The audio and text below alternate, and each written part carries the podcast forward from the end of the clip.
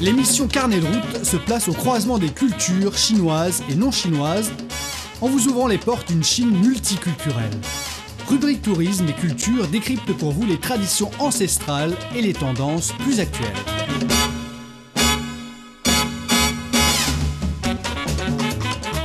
Bonjour à tous, merci de nous rejoindre dans notre émission Carnet de route. Selon la légende, le soir du réveillon du Nouvel An chinois en 1752, l'empereur Tianlong est retourné tard la nuit après une visite privée. Quand il est arrivé à la fameuse porte de Xiamen, il avait faim. Tous les restaurants de cette rue étaient alors fermés, sauf un seul, le restaurant Wang. Il y a été bien accueilli et il a bien mangé et étant très satisfait des mets de ce restaurant, il a donné un nom à ce restaurant, Tu Chu, qui signifie en chinois l'unique restaurant de la capitale. Ce restaurant est toujours au même emplacement, mais qu'est-ce que ce restaurant sert au public aujourd'hui comme plat? On va entamer notre visite dans ce restaurant en compagnie de notre confrère Lisa et la cuisinière Wu Huaxia de ce restaurant, qui est la huitième héritière de savoir-faire du shomai, farci cuit à la vapeur de Chu. Là, vous allez connaître la façon de confectionner le shomai et le triangle frit. Parmi ces deux spécialités de la maison, le premier s'est inscrit sur la liste du patrimoine culturel immatériel de la Chine. Le restaurant Tuichu est fondé en 1738. Il est réputé pour ses amuse-bouches pékinois, surtout les charmailles débouchés farcis à la vapeur. En 2008, le savoir-faire du charmaille est inscrit sur la liste du patrimoine culturel immatériel de Chine. Bonjour, je m'appelle Wu Huaxia, je travaille au restaurant Duichu. Je suis la huitième héritière du savoir-faire du Shaomai. J'ai appris auprès du maître Li Tinxiu et j'excelle en Shaomai et autres amuse-bouches traditionnelles de Beijing. Bonjour chef. Bonjour. Le nom de Tuichu a été inventé par l'empereur Tianlong parce qu'à la veille du Nouvel An chinois, il n'y avait que ce restaurant d'ouvert.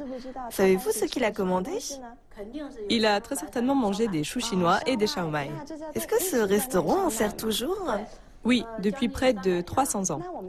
Est-ce qu'aujourd'hui on mange exactement les mêmes shaomai qu'à l'époque? La technique est la même, mais le goût est plus léger aujourd'hui. En Chine, en fonction de la région, les charmailles ne se mangent pas de la même façon. Par exemple, dans la province du Jiangsu, on fait des charmailles au riz glutineux ou dans la province du Guangdong, on fait des charmailles à la crevette. Alors, quel type de charmailles allons-nous préparer aujourd'hui Aujourd'hui, nous allons réaliser des charmailles du Nord. Les charmailles que vous avez dit sont les charmailles du Sud. Leurs pâtes sont réalisées avec de l'eau chaude et leurs farces tendent vers le sucré tandis que les charmailles du Nord sont salés et frais. De plus, leurs pâtes sont faites avec de la farine mélangée à de l'eau froide. Wu Huaxia va nous d'abord montrer la façon de confectionner le charmai farci cuit à la vapeur. Je vois qu'il y a beaucoup d'ingrédients présentés devant nous. Pouvez-vous nous les présenter?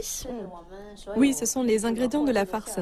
Voici la sauce soja, les poireaux hachés, l'huile de sésame, les cinq épices, l'huile de poireau, la sauce fermentée de soja, de l'huile de cuisson, de l'essence de poulet, de la poudre de clavalier, du sel et du bouillon.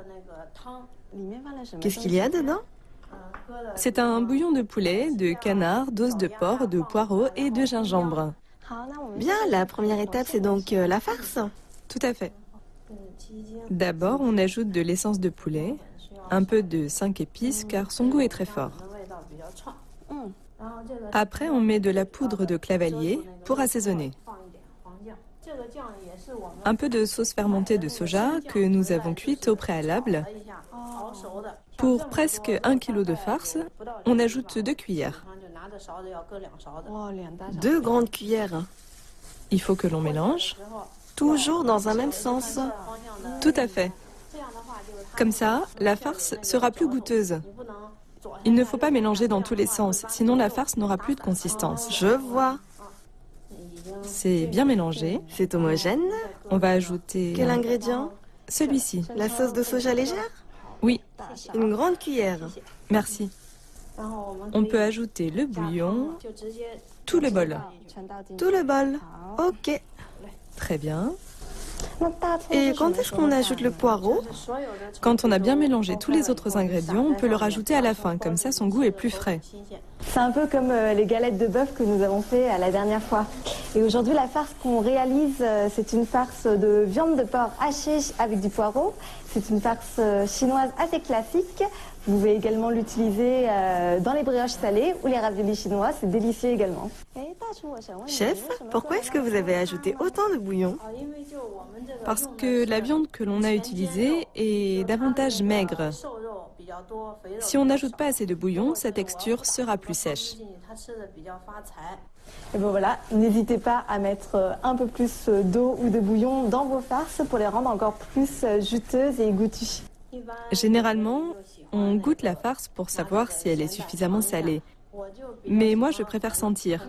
C'est peut-être parce que ça fait longtemps que je suis dans le métier, donc je peux juger de sa saveur salée rien qu'en la sentant. Ah oui?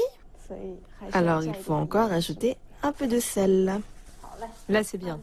On peut ajouter de l'huile. Ok. De l'huile de poireau. À la fin, c'est l'huile de sésame. C'est pour assaisonner le goût de la farce. Mais il ne faut pas trop en mettre pour éviter de masquer le goût de la viande. On a mis juste une demi-cuillère d'huile de sésame car son arôme est très concentré et très fort. On peut le sentir d'ici d'ailleurs, donc pas besoin d'en abuser ni d'en mettre un peu trop. Maintenant, il ne reste plus que la dernière étape. Ajouter le poireau Oui. Ensuite, on va faire la pâte. On peut commencer. C'est quel type de farine? C'est de la farine de pain. Pour étaler la pâte plus finement et créer un rebord en dentelle, il faut utiliser de la farine riche en gluten pour que la pâte garde bien sa consistance. Et aujourd'hui, nous allons utiliser deux types de farine apparemment. Oui, dans l'un de ces bols, on trouve de la farine précuite. On va l'utiliser pour confectionner la pâte. Lorsqu'on les déguste, les charmailles sont couverts de farine. Certains pensent que c'est de la farine crue, mais en fait, on la fait cuire à la vapeur au préalable. Et ça, c'est de l'eau tiède C'est de l'eau froide. Ah bon? Oui, il faut ajouter l'eau petit à petit. Regardez, la pâte est prête. Génial. Regardez, c'est prêt. Il y a une règle quand on prépare la pâte. C'est la règle des trois propretés. Les mains sont propres, le bol est propre et la pâte est propre. C'est donc ça les trois propretés. La pâte est réalisée, il faut la laisser reposer un petit peu. Comme sa teneur en gluten est assez riche, il faut la laisser reposer pour bien l'étaler. Il faut la laisser reposer combien de temps?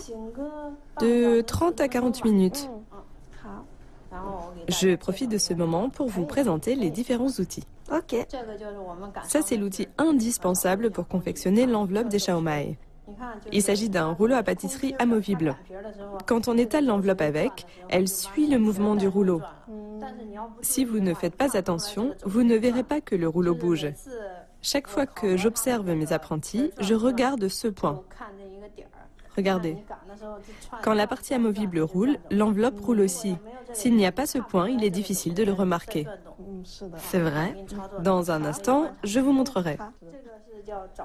Ça, on le surnomme pépin, car sa forme ressemble à un pépin de jujube. Son avantage est qu'il facilite la préparation de l'enveloppe. Le rouleau classique est de la même taille tout du long et il est difficile de concentrer sa force au milieu. Mais en utilisant cet outil, comme son milieu est plus gros, c'est plus facile. Voilà, la pâte a reposé pendant presque 40 minutes. Maintenant, on peut commencer à faire l'enveloppe. Très bien. D'abord, c'est la farine dont je vous parlais tout à l'heure. La farine pré-cuite. Oui, il faut aplatir la pâte. Bien, je l'ai coupée en bandes. Ensuite, j'en fais des petits bâtonnets. C'est des petits morceaux d'un centimètre de diamètre à peu près Vous voulez essayer Pourquoi pas, oui. Je vous prépare la pâte alors.